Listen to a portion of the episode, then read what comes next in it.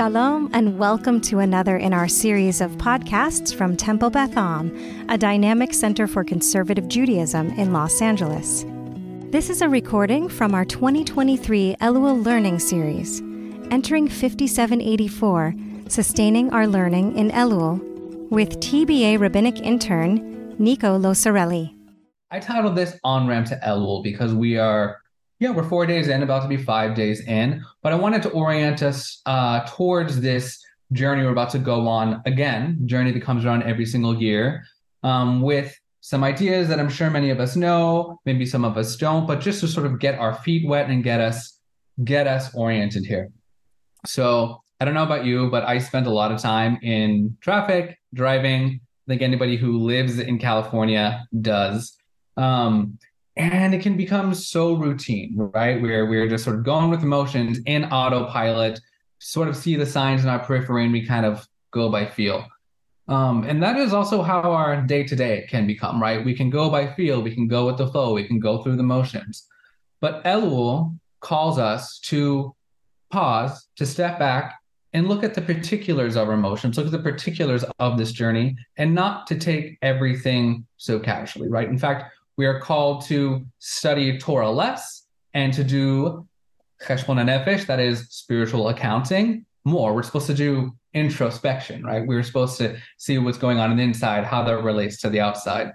Um, and I always think it's funny around this time of year. Somehow there's a bit of a lull. I'm like, you know what? I'm a little bit behind on on some study. It would be nice to get ahead of the weekly parsha. And then it's right at this moment that it's like, well, actually, you should be studying studying Torah less and uh, studying and doing cheshbon and nefesh more. So without further ado, I want to move into our source sheet here. Um, so this is this is Elul. 405 is a stressful sign, and so is Elul at times. But don't worry, don't worry, we are going to make our way through this, what can sometimes be a traffic jam. Um, so Elul, it's a six month of the Hebrew calendar. Uh, and like I said, it's a time during which we focus less on Torah study and more on taking personal stock and seeking others forgiveness and holding both, our, both ourselves and others accountable, which is truly no easy task. Um, the word Elul is interesting in itself. You can see that that uh, shorish there, that root of the word, that aleph, lamed, lamed. So I just pulled a couple of uh, definitions from the Brown Driver Briggs dictionary, which is our biblical Hebrew dictionary, and then the Jastrow, which is our Talmud uh, dictionary. Um, and I just want to read a couple of read these uh, together, and there's a good little uh, input as to what, how do these themes fit with with Elul? What do they speak to you in any way? So uh, the Brown Driver Briggs says that this shorish means to be weak or insufficient. And then the Jastrow and the Pa'al, which is our simple verb form, says just circle, which I think is interesting. And the Piel is similar to go around, to espy, to track and it also comes from an Akkadian word meaning to harvest. Um, uh, all of which are interesting, and all it seem to be uh, thematically related. Um, and I would love to hear uh, a couple voices just chime in to uh, to share how do these definitions resonate with you, resonate with Elul, um, and what, what relationship do they have to what we're called to do during Elul?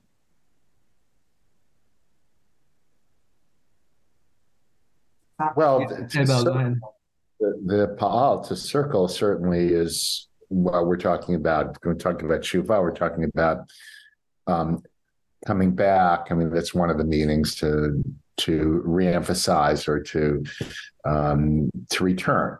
So yeah. certainly, circle would suggest that.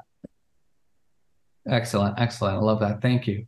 Uh, see anybody else here? Anybody else? Thank you for using the raising hand feature. That's nice. Yes, uh, oh, I think we remain. Lori, Lori Tessel, I think it was. Yeah, there we go. Can you turn on? Yeah. Can you hear me? Yeah, we can hear you. Uh, okay.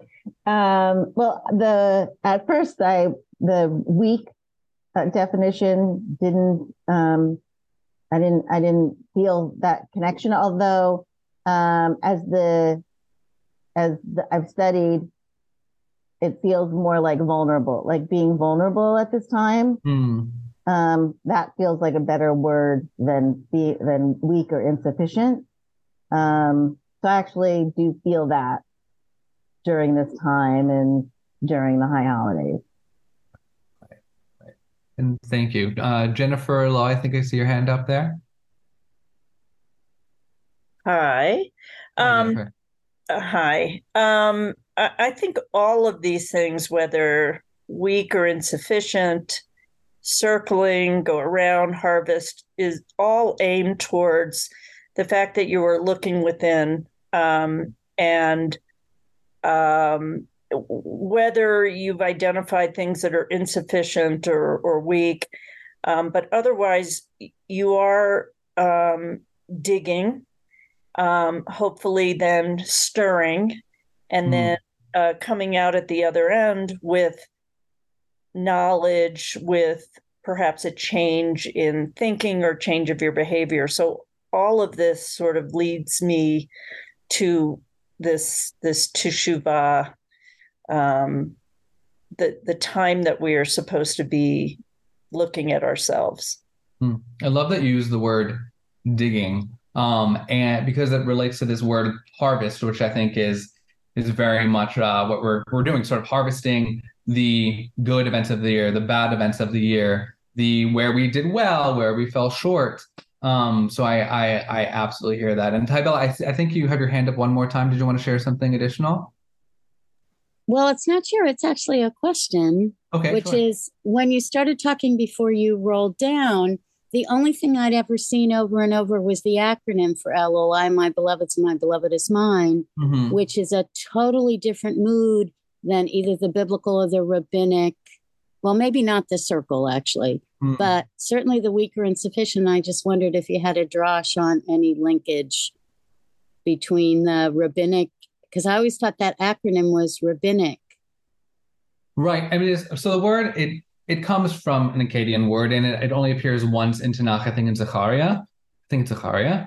Um, but uh, but yeah, I, I think that the rabbis wanted to sort of link Elul somehow because it is a strange word. It is one of these words that we call a hapax legomenon, which appears once in Tanakh, right? Which is like sometimes hard to do something with, and other times is rife uh, or ripe maybe for uh, interpretation. So I think the rabbis looked to Ani Dodi uh, Dodili um, and thought that is a great, you know, that's a great sentiment for the Elul season, right? For for reminding us that I'm getting a bit ahead of, ahead of ourselves, but I'm glad that you brought that up. Um, that we each and every one of us is precious to the next person, um, and uh, the draw the sort of like it's interesting because the zooming in on the the the BDB, the Brown Driver Briggs definition to be weak. It's funny. I think sometimes with in our today's day and age, sometimes this this this dependency can this, this interconnected connectedness can sometimes feel like a a weakness or an insufficiency, or we're often told to be um, strong and independent, which is important. But also, at the end of the day, we really are all connected, right? We we exist in relationship and we do need each other. And and I think that's what the rabbis were trying to get at, right? In some way, among many things, that that each and every one of us is precious to the other, and we actually need each other, whether we like it or not, whether we get along or not. Um, so yeah, th- uh, I would love to hear. Does anybody else have any thoughts on that connection? I think that's that's a really cool question. I just want to speak to the weak part. Um. Some of you were at Shul this past week, and I, I, gave a sermon on Elul in general and talked about how Elul really is the time for figuring out our surfaces um, rather than figuring out what it is that we're taking out of our cabinets. And what I mean by that is that if we're supposed to be doing all of this work that you mentioned already, Nico, that we're supposed to really take kind of take an account of our actions and the way that we wish to be in the world, et cetera, et cetera. That Elul is really the time to be able to just, when you think about organizing a kitchen, right, you just take everything out of the cabinets just to see what you have before you actually mm-hmm. can put it back in. So not even really focusing on what the schmutz is, um, but recognizing that you need to know where to put it before you can acknowledge it and do something with it.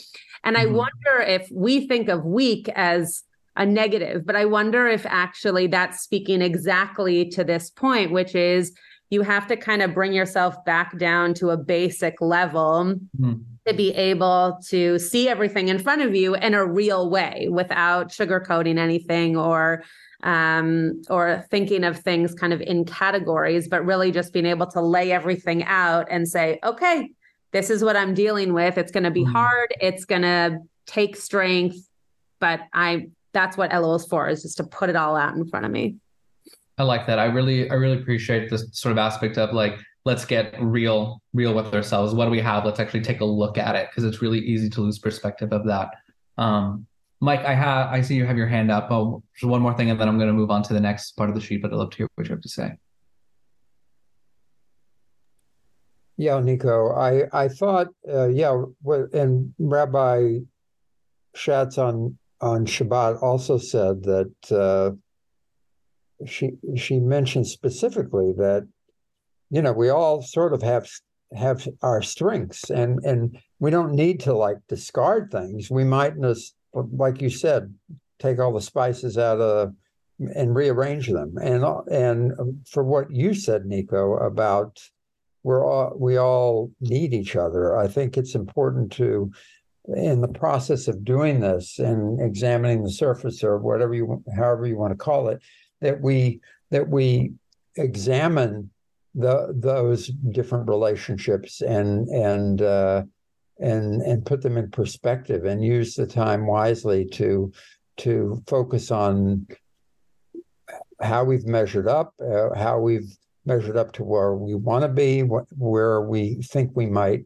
want to move toward, and uh, in the coming year, and not like both of you have said, not necessarily discard, but rearrange and also rethink and become be- better versions of ourselves.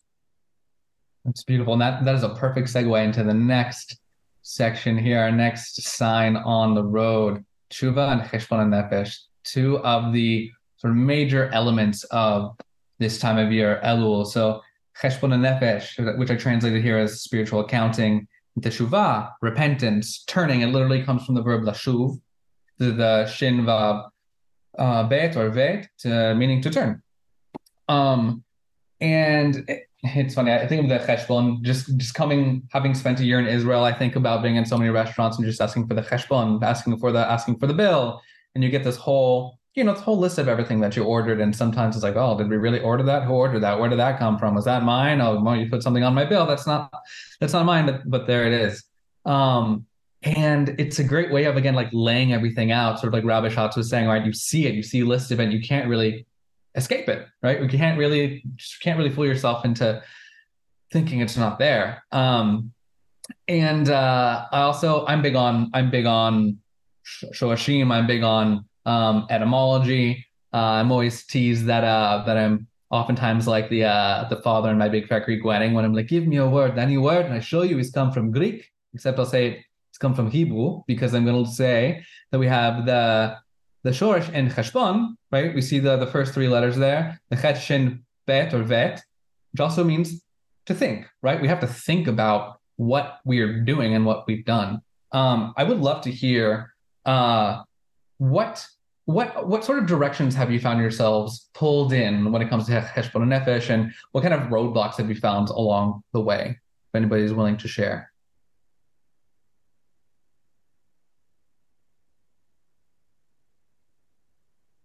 Hmm.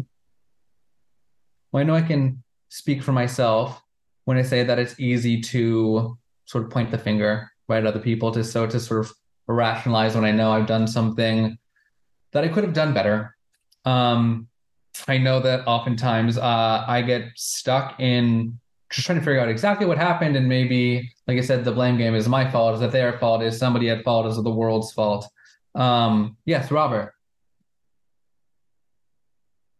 So you have your hand up. I think you need to unmute yourself.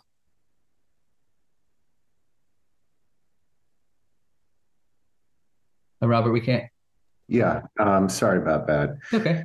Um, I think it's it's exactly what you said. That mm-hmm. one of the challenges when you get a bill and a cheshbon nefesh is to look at what you've done. Yeah. And to say, and we say, did I order that? Did I really do that? You know, did I really act that way with someone? Did I really, um, you know, did, did I really do these things? Did I really think these things? And sometimes it's very easy to ignore the bill Uh, mm-hmm. As my wife will tell you, that you know, I'll just sign the sign the check, add a tip, and sign the check. But when you really look at it, you realize, you know, maybe I, you know, did I need this? Did I do that? And so it's a moment of self reflection and understanding, a moment of, uh, you know, so it's a it can be a difficult moment. Absolutely. Thank you, Lori. Uh, I think for me, this especially this time this year, I the reflection is, what am I stopping myself from doing, and mm. what am I?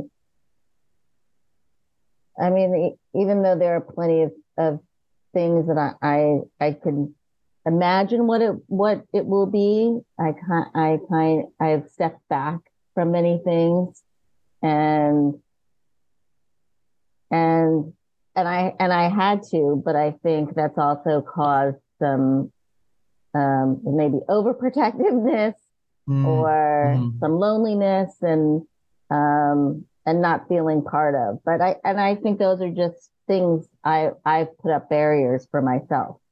Mm-hmm. Yeah, thank you for sharing that. That's that's very real. That sort of roadblocks that we put in the ways way of ourselves to protect ourselves, right? Um, whether consciously or unconsciously. And again, it's uh it's difficult and, and kind of messy work sometimes to like uncover those roadblocks and realize, wow, I didn't even know I I had put that there. Somebody had put that there. Where did that Where did that even come from? Thank you, Laura. Yes, Mike. I think that uh, the more the older I get, the more I try to train myself to appreciate the uh, the, the, the value of each uh, of those people around me. Mm-hmm. And I mean, I've, ne- I've sometimes, I mean, I think it's sort of natural to think that your own uh, that your own way of looking at things is uh, the way things. I mean, you're used to that way because that's sort of how that you you look at it but if you can begin to think of the way other people see things because of their own past experiences or the fact that there are different ways of looking at things and and not necessarily one right way and one wrong way. And certainly in the way the world is in this day and age uh, especially the last few few years but probably longer uh, it's important to examine that and try to be because in doing so you can perhaps be a, a, a more inclusive person and a uh, and a person who's better able to reach out and understand others and mm-hmm. that can make the other other person understand you better exactly thank you so much mike I, um, and again, you're, you're you're great at giving me the transitions I need. So let's move into the next uh, move into the next section of the of the sheet here. Uh, yes, Lori uh, Lori Harrison. Yeah. Hi. Hi. Thank you. I, you know, I think the trouble that I run into every year with Elul is I start out with um, a big resolution that you know i'm going to keep a journal i'm going to read the 27th psalm every, psalm every day um, and I've, I've never made it through the full month hmm. and so one of the frustrations that i have is like there's no or maybe i don't know like what's the format what am i what am i supposed to be looking at you know i can think of times where maybe I was impatient with people around me, where I lost my temper, but the I don't know how to go deep without some sort of tool. Right, right. Absolutely. Um, I want to just cue in on one thing you said. You say you, you you set a resolution, but you don't make it all the way. I was thinking yesterday how this uh, period of time reminds me a lot of of the Omer, right? Where there are a lot of debates about, you know, if you you miss one day, does that mean you can't say you can't count Omer with the bracha, or can you? There's some uh, poskim who say, oh, each day is its own mitzvah, and then there are others who say each week is its own mitzvah, and then others who say the whole thing is its own mitzvah. So you miss one day, too bad. I'm sorry. Um, and there's something about uh, nefesh that you know we're called to do it, but in many ways it's it's we're called to do it, right? It's it's it almost it almost feels more voluntary, right? I'm not saying that it is voluntary, but it almost feels more voluntary. Um, and I feel like we've had some sort of we get some sort of training training from the Omer where there's an obligation, and then we get into Elul and it's like I guess I can choose to do this or choose not to do this. And I always uh, think that the most important part is that you just stay engaged, right? Like if you miss two days, if you miss three days, if you miss a week, if heck, if you miss 29 days and you jump in um, on the 30th day, you're engaged, and that is that is that is something and that's huge, right? Um, I often think that uh, that sort of those days off are part of the larger journey, you know. Um, so, and as far as the tools, I've got some tools at the end of the sheet, which um, will we will get to. So I hope that those are useful. But I wanted to, as we go into this uh, quote, um, oh, you can't really see it, can you? Yeah, because of the blur. Uh, if anybody doesn't have this book or hasn't heard of it, I'm sure many of you have. It's called "This Is Real and You're Completely Unprepared" by Rabbi Alan Lew. It's a uh, it's a great guide to the high holiday um, season. Um, I almost said system, which is kind of a system, um, and it's a great companion. Uh, so, Lori, if you ha- if you have that book, or if you don't uh, if you don't have that book, I would I would recommend that for sure. Um, and uh, uh, and just you know just get started. Get started at the beginning. Get started, you know, at the little chapter, just just wherever, um, and you'll be you'll be exactly on the track you're supposed to be on. I think. Um, with that, I would love if uh, I could have a volunteer to read this this next quote here, which starts with the bold and ends with uh, my own experience there. If anybody would, um, any brave soul would like to read that for us. Yeah, yes, Eli. What is my what is my responsibility for it? How am i complicit in it? How can i prevent it again? When things go bad there's an enormous temptation to blame it on externals. However we are called to resist this temptation no matter how strongly rooted in fact or reason or history it may seem. Spiritual spirituality we are called to responsibility to ask what am i doing to make this recur again and again? Even if it is a conflict that was clearly thrust upon me from the outside how am i plugging it how am i plugging into it? What is there in me that needs to be engaged in this conflict? Why can't i just let it slough off me like water off a duck's back as i'm able to do with so many other things. What can i do here and now in the present tense of my own experience? Thank you. Thank you so much. That's so again that's a see that's a quote here from uh, from this book, Rabbi Alan Lew's book, and this really touches on a lot of what Mike was saying, right? Um, uh, Rabbi Alan Lew here is saying it's so easy to point the finger, but you really gotta we have to start with ourselves because I think that that's where we actually have some ground to stand on. That's where we actually have some agency. And you know, Mike was saying, if I can paraphrase or sort of retool, that we need to, you know, see how how I was a part of this, how maybe I may not have seen the perspective of, an, of another person, or maybe how they may not have seen mine, and what and what do we what do we do, right? Uh, before we can even know what to do, we have to know what happened. We have to know um, the different perspectives at play, uh, and I think it's sort of a call to slow things down a bit and to take it take it piece by piece. You know, I think these questions are just a great benchmark. If if if nothing if nothing else, like I think that um, taking these three questions into every day of Elul, what is my actually let's say four, the first three bolded one ones. What is my responsibility for it? How am I complicit in it? How can I prevent it again? And then the final question in that quote, which I think is is truly where where um, we can begin to make shuva, either for ourselves or for other people. What can I do here and now in the present tense of my own experience, right? Because that's where we do have the ability to do something. Um, uh, and again, this is this is tough because it's so easy to say. Like I don't know. I keep I keep thinking about about driving. You know, the whole theme of this class is on ramp. I sort of made all these cute little um uh you know highway signs and whatever. But it's so easy when you're driving in your car where you don't really see another person. You just see another car. You see something that's in your way, right? Um, to say, oh, this jerk cut me off, or this person did that, whatever. What are they thinking? You can't drive. But then you, you take a step back and you're like, oh, that's a that's a person in that car, right? That's yeah, they're one step removed. I'm protected in my little sort of bubble here in my car, but I got to remember there's somebody there, you know. So like maybe I cut them off and didn't realize, and maybe I have a taillight out and they can't see that I'm braking or something. Um, um, so I think I think that this is these questions trying to shake us out of that. Um, I would sort of say that sort of sleepiness, that sort of going through the motions again, as we said at the beginning of the class here. Um, so just for the sake of time, I want to keep moving forward here, unless anybody does, uh, maybe one person, two people have any thoughts about this uh, this section here. Let me go back up to the quote. Anybody? Okay, cool. We're gonna move forward. Um, so we have this uh this pasuk from Vayikra, which has the very famous "V'ahavta lereacha chamocha," right? Um, and it says, "You shall not take vengeance or bear a grudge against members of your people," right?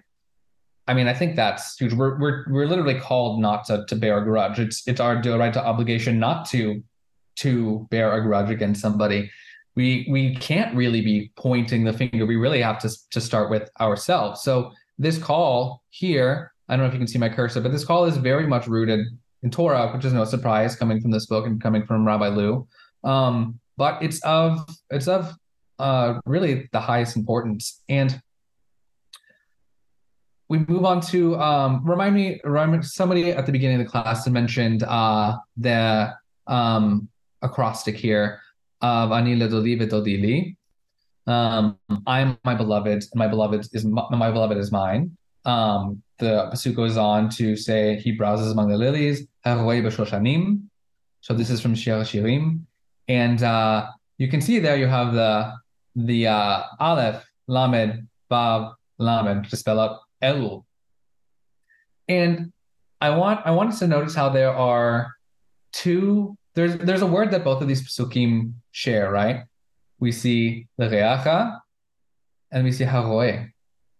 And one is translated as here is your fellow, and this other one is clearly someone who who Shashirim is, you know, in love with on some sort of romantic level, right? That's the level of connection where the valence that this, uh, the wide valence that this uh, word can can carry. All right. So not only are we not supposed to be holding a grudge we're supposed to really love the other person, right? We're supposed to really like find that love, which is so hard, especially when you're absolutely sure that someone has really done you wrong. Um, and I want to sort of invite you all as we sort of like go throughout our day to days when we sort of see these signs out in the world, which we're just so used to kind of ignoring or taking in passively. Sort of remember at least these two pasukim, right? Like to remember to not bear a grudge, and that you are the the person that you may be angry at is beloved to you and you're beloved to them or at least that's what we should strive for within reason of course but that's what we should strive for so i hope that whenever you see a sign while you're driving maybe that pops into your head or maybe when somebody cuts you off maybe that pops into your head um, does anybody have any thoughts on these two uh, these two psukim i would love to hear uh, if anybody has seen something or has a reflection that maybe i haven't said i've been talking quite a bit Yes, Lori. Well, I, I'm I'm just thinking that both of these have um, physical emotions, physical reactions attached to both of them.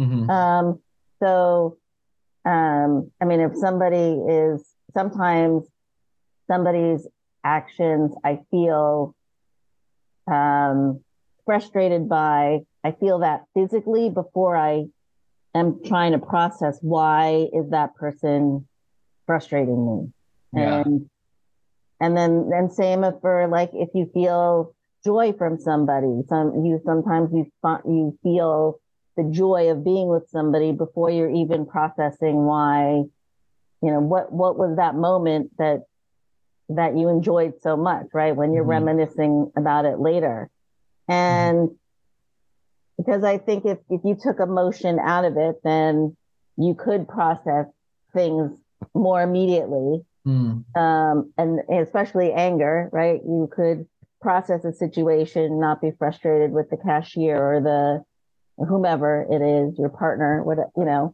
and but you but you can't because we're human, and right. so those those feelings come up first, and then you have to figure it out. And so if you can be slow to react, which is not always easy, then you then maybe we can figure out some of what's happening. Yeah, absolutely. Thank you. Uh, Sandra and or Bob. Oh, it'll be Bob this time. Okay, how about this time? This time. This time. As opposed to previous times. uh, it was Sandra, just to my So I'm wondering with both the Shirat Shirim and the from Vayikra, whether what we're talk, talking about is something that's actually internally facing. You love your fellow, you know,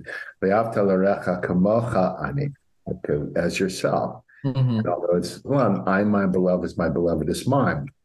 Oh. So maybe what these what we can take away from it in this season is that is not the relationship to the other, but the need to combine tshuva with the love of ourselves.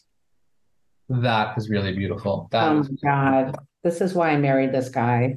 you got a good one. You got a good one. Um, that is really beautiful. I think it's, you know, I, I saw some um I'm gonna say an article I read, but it wasn't. It was a TikTok. It was a TikTok of Brene Brown, um, and she was oh God, what was she saying? She was saying that um, whenever we're striving for perfect, I'm gonna I'm gonna I'm gonna paraphrase the best I can. Whenever we are striving for perfectionism, shame is sort of writing passenger, right? I think it's so easy, right, to sort of like feel that shame, to say like, you know what, I, I messed this up so badly or God, it was so simple. How did how how could I not have seen that he was feeling that way, or she was feeling that way, or you know, I thought I was doing the right thing. Ah, God, I wish I could change it.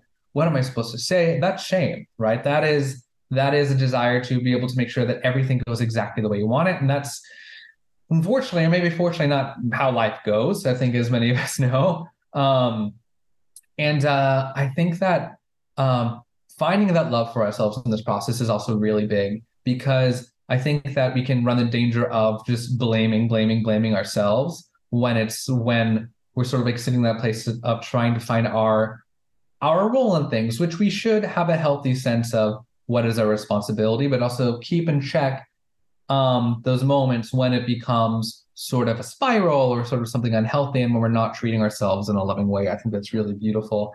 And I want to move on to um, this next quote, which really ties together both what Lori and Bob were saying, um, that actually uh, Rabbi Alanu, ta- uh, Rabbi Alan Lew, excuse me, talks about in relation to Parshat Shoftim, which we just uh, came out of last week.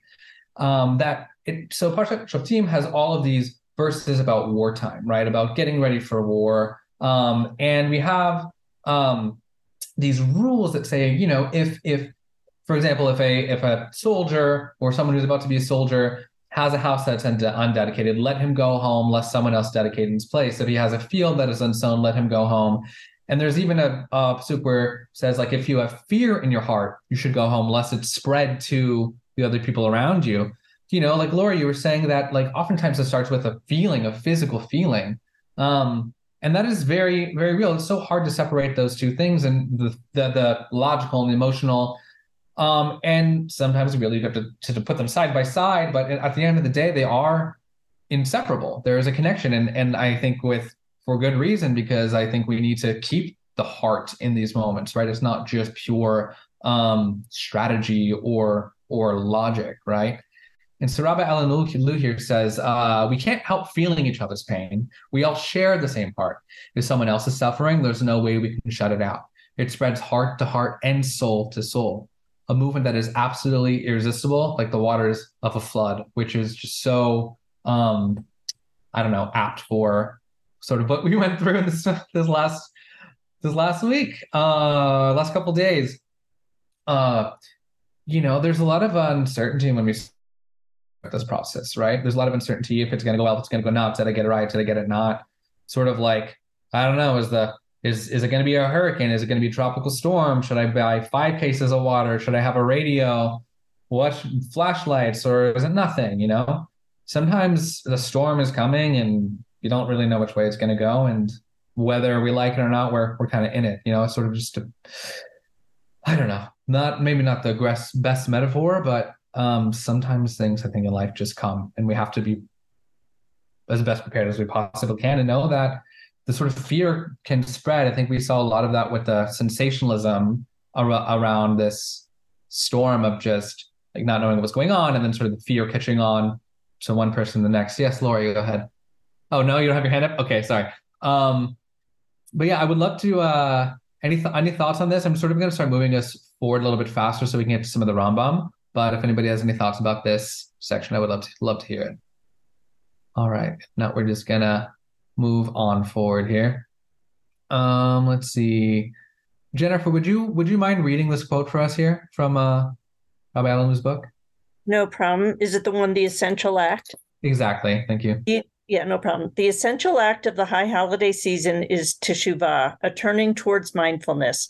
An important step in this process is a kind of turning in to examine our perspect- our perceptive mechanisms, the way we see the world. It is a shifting of our gaze from the world itself to the window through which we see it, because that window, the screen of our consciousness, is not just a blank, transparent medium. Rather, it is a world unto itself, a world teeming with life that affects what we see. Thank you. Thank you so much um how does this land with us like what is this how does this um, perspective um, it it seems deeper than where i go so oh, now, yeah? Now i have to order the book um and look he's you know no one's paying me. It's just a good book on its own. So you know i don't get anything from the book i, I pulled it up in my barnes and noble cart so. Great great. Um no i in in truth though i, I do think at least the first part um mm-hmm. in terms of uh, one, it being a pro- process, two, examining ourselves and the way we see ourselves and the way we see the world. Um, uh, the the next part, I'm, I'm not sure I am am there, um, mm. but I certainly um, feel I can um, acknowledge the the say the first two sentences, the where he's going with it. Right. And I think this is sort of goes back to um, what Rabbi Schatz, who's gone on to enjoy the rest of her day off, which we're all very happy for her to get that rest. Um, uh, to this sort of goes back to laying everything out and seeing what's what's there and, and how are these things also um, coloring the way that we've experienced what we've experienced and see what we see. Yes, Eli. So I think that's the the interesting piece, the filter through which we see the world, mm-hmm. because I think that it's oftentimes we reflect and we're introspective and we can we can like think about oh this was my experience and this is kind of this was what I felt right versus wrong whatever but I think questioning the that filter questioning what is right what is wrong what how do things impact me what are the other perspectives that could have come into play to kind of assess how things played out um, mm-hmm. is really interesting. I think something that I don't personally do as often. And so um, that that line, it is a world unto itself, a world teeming with life that affects what we see, really mm-hmm. stands out to me a lot.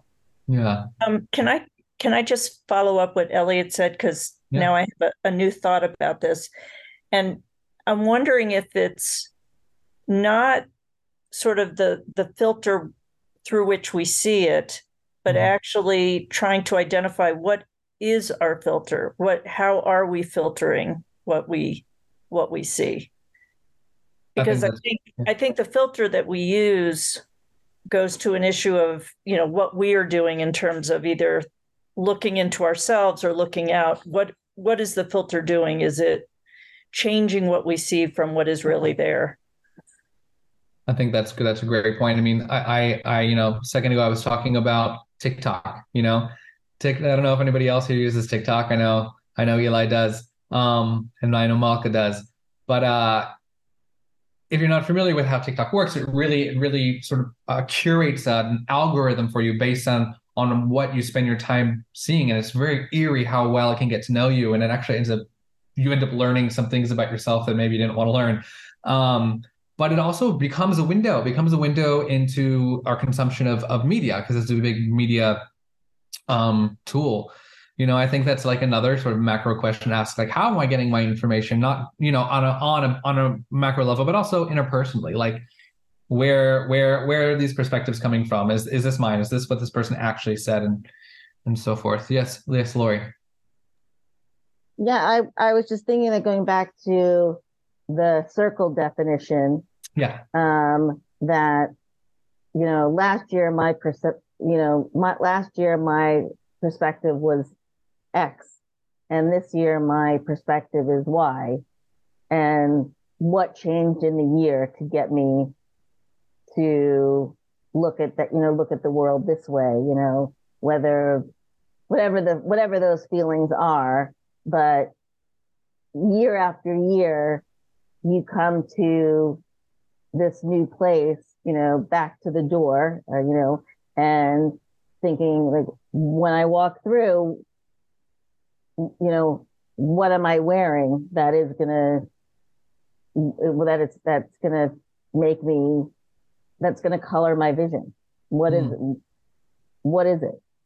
Right. And those experiences over the year mm. or however long you're processing something, you know, sometimes, you know, joy, trauma, whatever it is, you know, can hold on to you for a long time. And that, you know, that looking at it from year to year and thinking like, oh, 10 years ago, I was, you know, was in such a different place.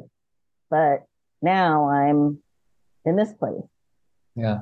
And I think that's a great tool of sort of going back to what Bob said about finding love for yourself, right? I think it's, and the whole shame factor too. It's like, oh, I wish I had known A, but there's no way we could have known, right? Where we we walk the, through the world, we make mistakes, we we sometimes we cause damage, other people cause damage to us, and you know, I I I tend to believe that everyone, not a you know, let's say 99% of the people in the world think that they're sort of the hero in their own story. They're trying to do the right thing, um, but inevitably we make mistakes, you know. And I think the you know sort of think back on um, talking about things that, for example, like that happened in high school for me, you know, I think about, you know, conflicts I had with other students, other, other, other kids bullying me and sort of being back in a place of being a kid and sort of seeing that person as like, as an equal. And then having to step back and, and remind myself, like, I'm an adult now. That was just a kid. I was just a kid, right? They probably didn't know any better. I didn't know necessarily any better. And we were just making mistakes and sort of messing things up and you know it helps me i don't know find compassion for myself and for past versions of myself and hopefully future versions of myself and um, i think it's a useful tool to sort of step back and say like who was i then who am i now you know how can i find how can i find the love um i want to move forward here uh, to some uh, some of the Rambam and our we're probably we're just sort of gonna fly through some of the Rambam here because we've got about 10 minutes left um so we have these two categories uh, from the from the uh, Mishnah Torah here. This corpus of of halacha, um, ben adam v'makom. So sins between God and an individual. Um, so let's translate in the inverse. It should really be uh, sins between individual and God. Um, and avalot uh, ben adam v'chavavo, sins between individual and their fellow. So let's see which one do I want to focus on here. Um, can I get a volunteer to read uh the from he should he should tell them here? Yeah, I'll read it. Thanks, Mike. Thank you. And I'll scroll as we go along if that helps. Yeah. Um, he should tell. Wait a minute. You want to you want me to read the second paragraph? Yeah, that he should tell them though I sinned. Yeah, yeah. He should tell them though I sinned again against so and so, committing the following misdeeds, behold, I repent and express my regret. Anyone who, out of pride, conceals his sins and does not reveal them will not achieve complete repentance. As Proverb states, he who conceals his sins will not succeed. Right. That's an interesting Where, idea. Go um go ahead. Sorry. Yeah. When does the above apply? In regard to sins between man and man. However, in regard to sins between man and God, it is not necessary to publicize one's transgressions. Indeed, indeed, revealing them is arrogant. Rather, a person should repent before God. Blessed be he, and specifically mention his sins before him. In public, he should make a general confession. It is it is to his benefit not to reveal his sins as Psalms 32 1 is he whose transgression is forgiven, whose sin is covered. Thank you. Thank you. Does this uh, resonate with anybody or rub anybody the wrong way? I know for me, part of uh, uh yes, Sandra and or Bob. I feel like we're all. Who's it going to be? so um, this hits me very strongly. I recently read Repentance and Repair. Mm-hmm. Um, wonderful book, and it talks about the nature of repentance and um, it actually goes back to what we talked about before the cheshbon that you that it's that Rambam says it's essential to identify your sins and identify your sins to to those against whom you have sinned. Um, and she has a wonderful explanation of how you actually create repentance and um, and I just commend the book to you. But I think the idea that you would, I think the whole concept of being explicit in your sins to one another and saying them publicly is actually an essential part of repentance because it's not so much shame; it's a it's a matter of a reflection, a matter of admission uh, that you have said.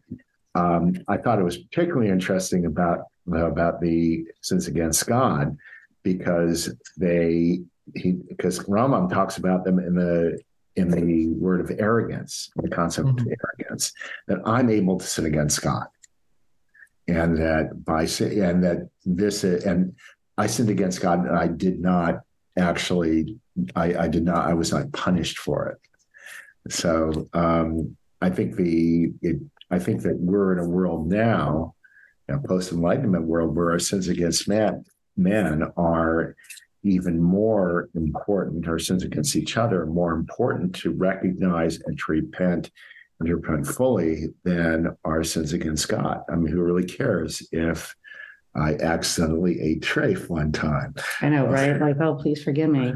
Uh, something like that, you know, who cares? But the but what really has impact society, not just our relationships to each other, but our the entire seam and and cloth of society is our ability to recognize our sins to each other.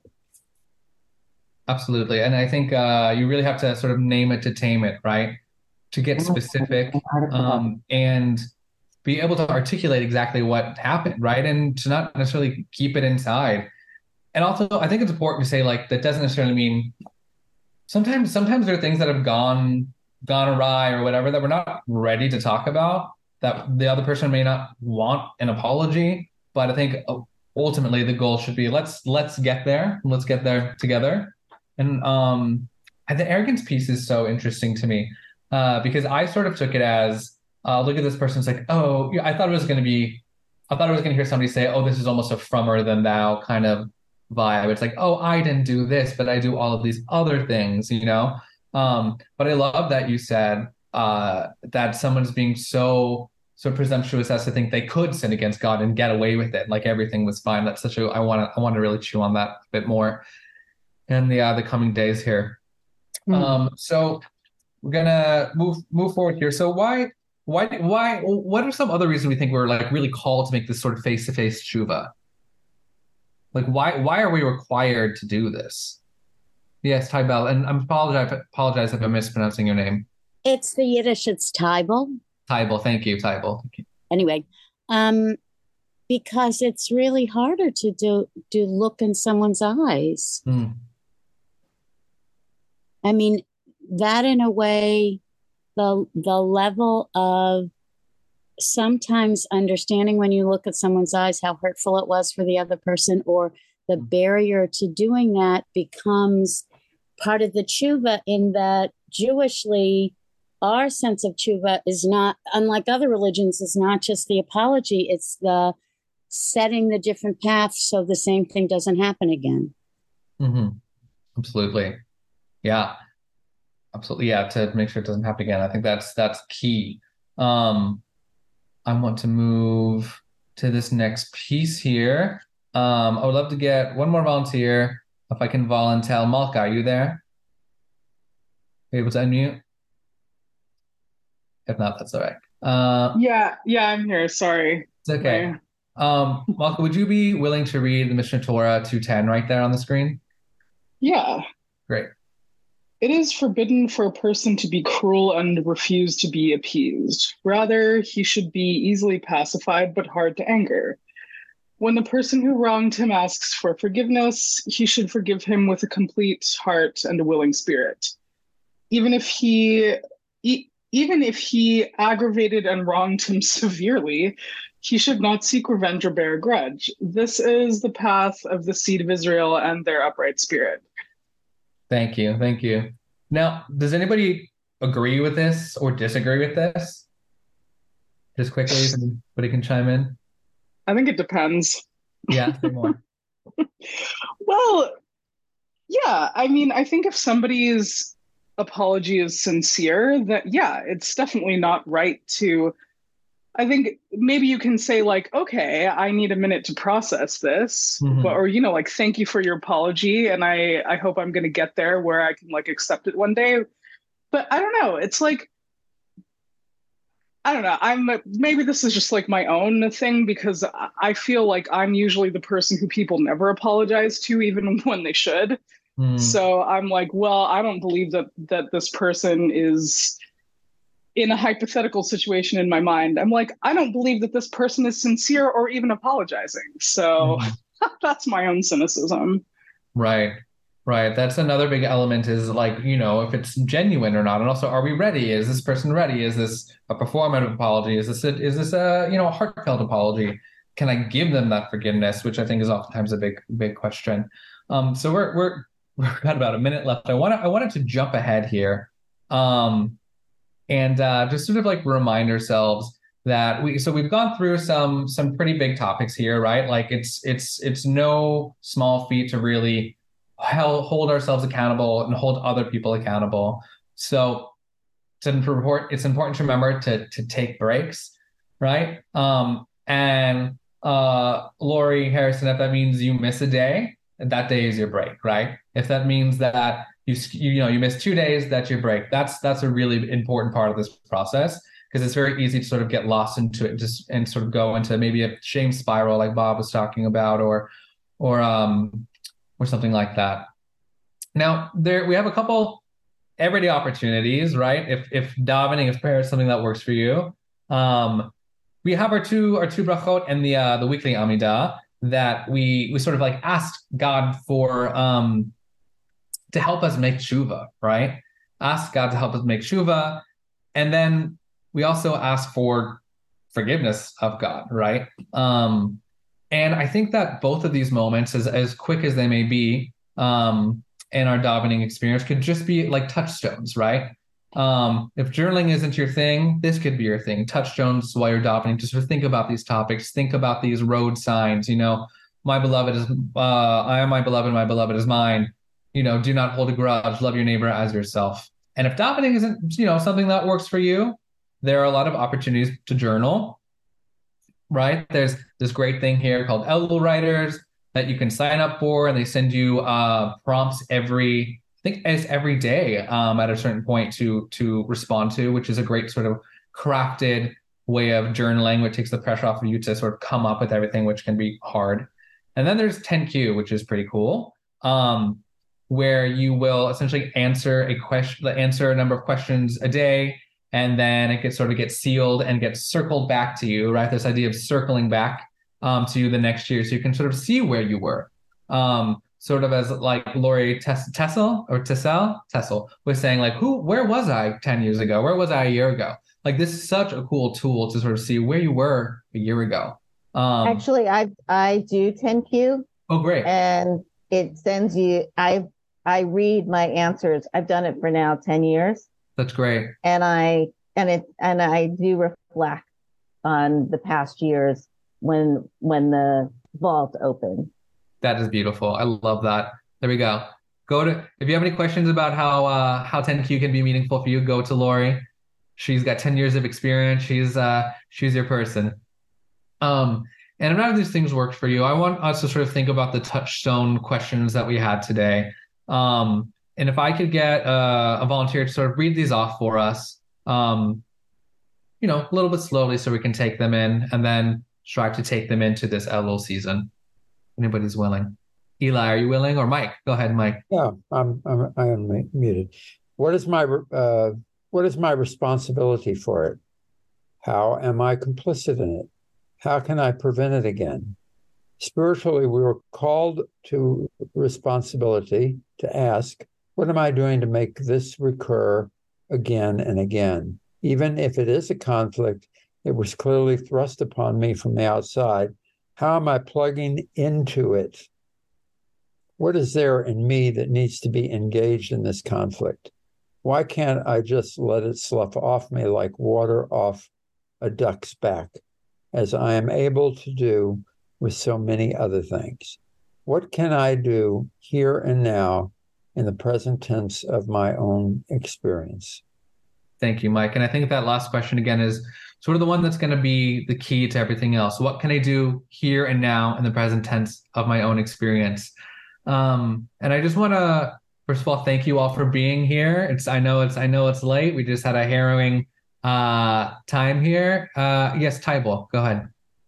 Um, I just wanted to ask you every few years I do reread the Alan Lew, but the other thing I like, but it may be because I'm way older than you are, and I had studied with him. But have you ever read the two books Rabbi Reuven Hammer wrote about? I have. I haven't. I haven't. I would love to. Uh, if you want to drop those in the chat, that would be great. I'll put the name. I have to. I'll see if I can grab them. I know we're almost done, but okay. If not, we can connect after after, and um, you can let us know. But I don't have an email for you. Um, it will be here. I'll go ahead and put my email in the oh in the chat here if I can find it. Here we go. Hold on a second. I don't have a TBA email yet. I don't know if I'm going to get one, but that is my AJU email. If anybody would like it.